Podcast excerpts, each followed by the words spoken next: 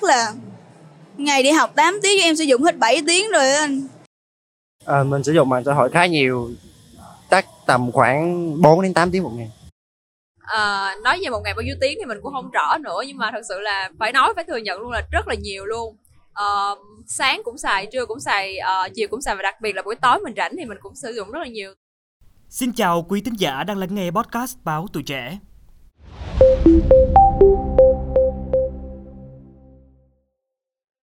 Nhiều bạn trẻ hiện nay ăn, ngủ, sống cùng, thậm chí thức đến 1-2 giờ sáng chỉ để lướt mạng xã hội, gần như trở thành thói quen chung, điển hình của Gen Z ở khắp nơi trên thế giới, chứ không chỉ trong nước. Nhờ mạng xã hội, họ chỉ mất vài giây để đăng tải những hình ảnh cá nhân, kết nối với bạn bè, cập nhật những hoạt động hàng ngày, chia sẻ những khoảnh khắc của cuộc sống hay bày tỏ quan điểm cá nhân. Chỉ với một vài cú chạm, họ có thể dễ dàng tìm thấy mọi không gian giải trí hay những thứ mình quan tâm trên Internet. Thế nhưng liệu sử dụng mạng xã hội nhiều đã là tốt và nó có tác động như thế nào với cuộc sống Gen Z? Hãy cùng podcast báo tuổi trẻ tìm hiểu ngay sau đây. Thưa quý vị, Hoàng Nguyên có một thắc mắc mạng xã hội trong mắt các bạn trẻ là công cụ như thế nào mà khiến họ phải mê đắm cả ngày lẫn đêm. Trước tiên, hãy cùng podcast báo tuổi trẻ lắng nghe ý kiến của nhiều bạn trẻ xoay quanh vấn đề này. À, tại vì tính chất công việc là em có hoạt động nhiều câu lạc bộ cho nên là một ngày em sử dụng mạng xã hội khá là nhiều. Hầu như là các ứng dụng như là Facebook rồi gì là phải sử dụng liên tục luôn. Chắc là ngày đi học 8 tiếng em sử dụng hết 7 tiếng rồi anh. À, ở trên Facebook thì ờ, new feed của em thì toàn là các hoạt động của câu lạc bộ và đa số sẽ là các hoạt động tình nguyện kiểu như là người ta đăng bài tuyển thành viên hay là tuyển cộng tác viên gì đó. Và các cái thông tin về những cái vấn đề mà em đang tìm hiểu. Tại vì em tiếp cận đúng nguồn thông tin cho nên là cái việc mà mạng xã hội mang lại lợi ích cho em thì nó nó khá là hợp lý. Em có thể nắm bắt được thông tin và cũng như là kiểm soát được cái nguồn thông tin. Nhưng mà chắc là có do một lúc nào đó em sử dụng chưa có được hiệu quả lắm cho nên là nguồn thông tin em nắm bắt hơi chậm. Dạo gần đây nó hay có mấy cái trend hơi bị toxic cho nên là nó cứ đăng liên tục á, cho nên là em cảm thấy khá là khó chịu à, mình sử dụng mạng xã hội khá nhiều chắc tầm khoảng 4 đến 8 tiếng một ngày.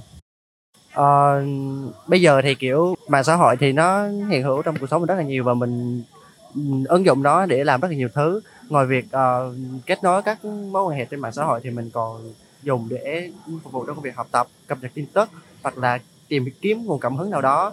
Những cái thành phần mang đến độc hại như là những những thông tin hoặc là những lời comment các kiểu thì mình cảm thấy nó nó hơi tác động đến tâm lý của mình.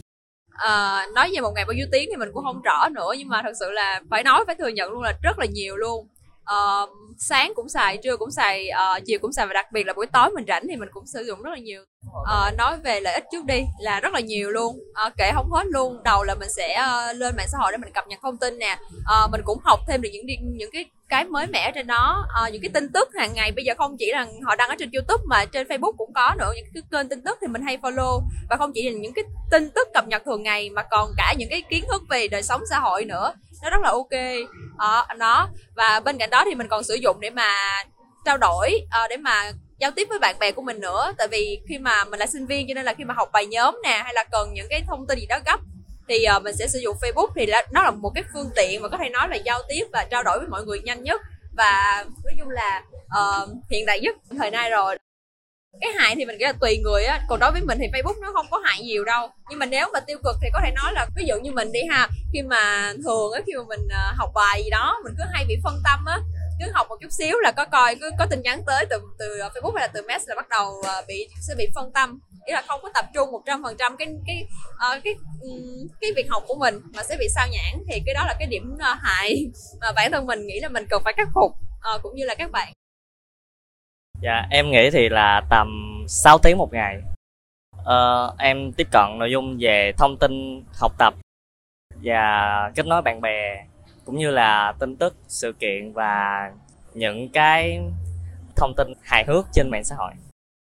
Ờ, em cảm nhận là lợi ích thì là giúp em tiếp cận thông tin đại chúng một cách nhanh chóng và cũng như là em có thể tiện để liên lạc và kết nối với bạn bè nhiều hơn còn về các thông tin độc hại trên mạng xã hội là em nghĩ là trong một cái gì đó nó cũng có hai mặt thì có mặt lợi ích và có mặt hại chúng ta có thể chủ động tránh né những cái thông tin độc hại trên mạng xã hội bằng cách ngừng theo dõi các thông tin độc hại cũng như là không đọc những bình luận mang tính chất tiêu cực.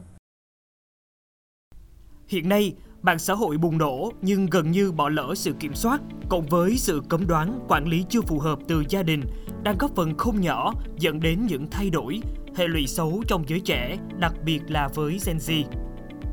Nhiều bạn trẻ có khuynh hướng tìm công việc mới, thú vị nhưng lại không đủ kiến thức cơ bản và kỹ năng cần thiết.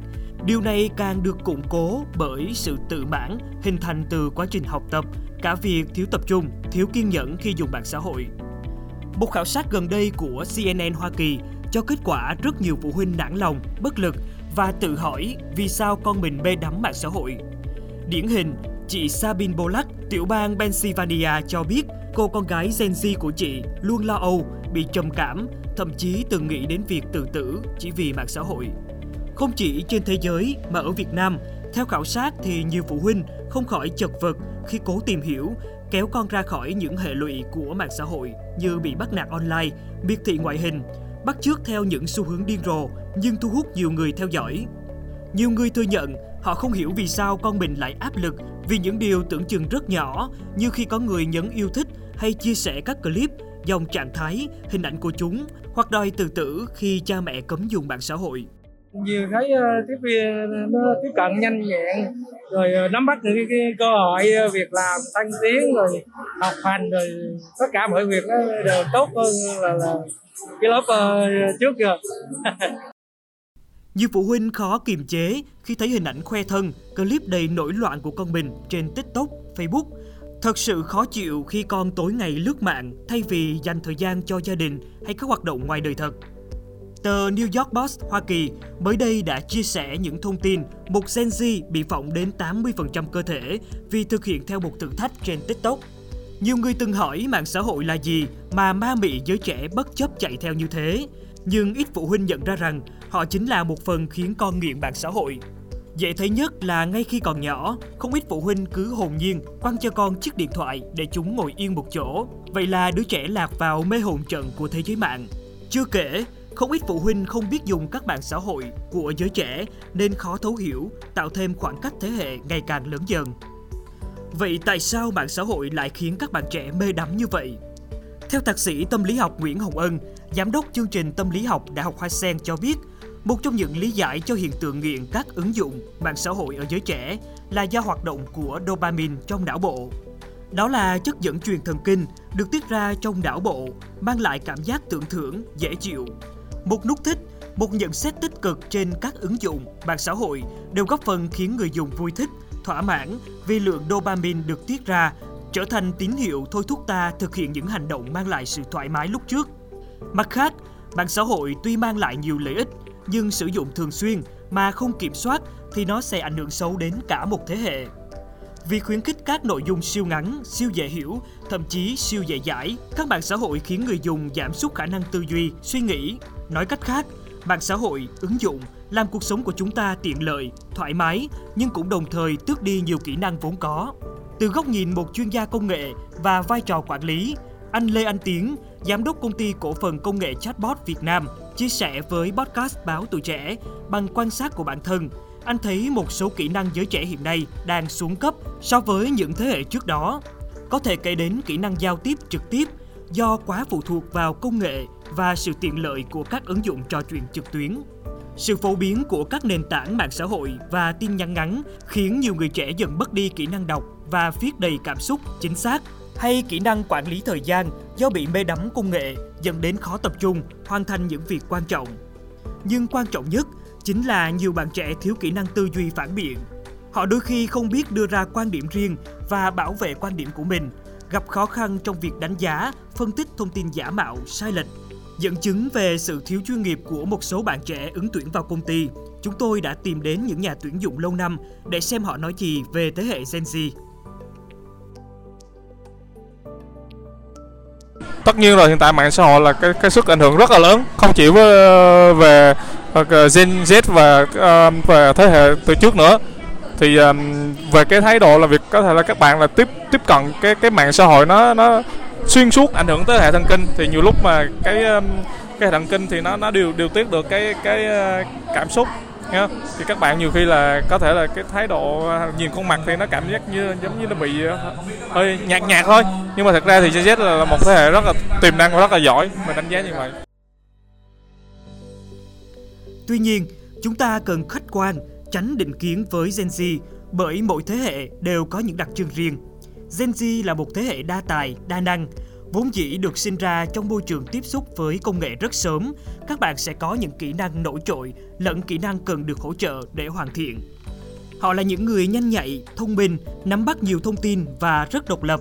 Nhưng cũng chính vì thế, các bạn cần học hỏi thêm cách chọn lọc, sử dụng thông tin một cách hữu ích, kết nối thông tin để trở thành kiến thức thật sự bổ ích, tránh lạm dụng mạng xã hội mà dần đánh mất chính mình. Quý vị nghĩ sao về những thông tin trên? Hãy để lại ý kiến của mình bằng cách bình luận bên dưới quý vị nhé. Cảm ơn quý thính giả đã lắng nghe số podcast này. Đừng quên theo dõi để tiếp tục đồng hành cùng podcast Báo Tuổi Trẻ trong những số lần sau. Còn bây giờ, xin chào và hẹn gặp lại.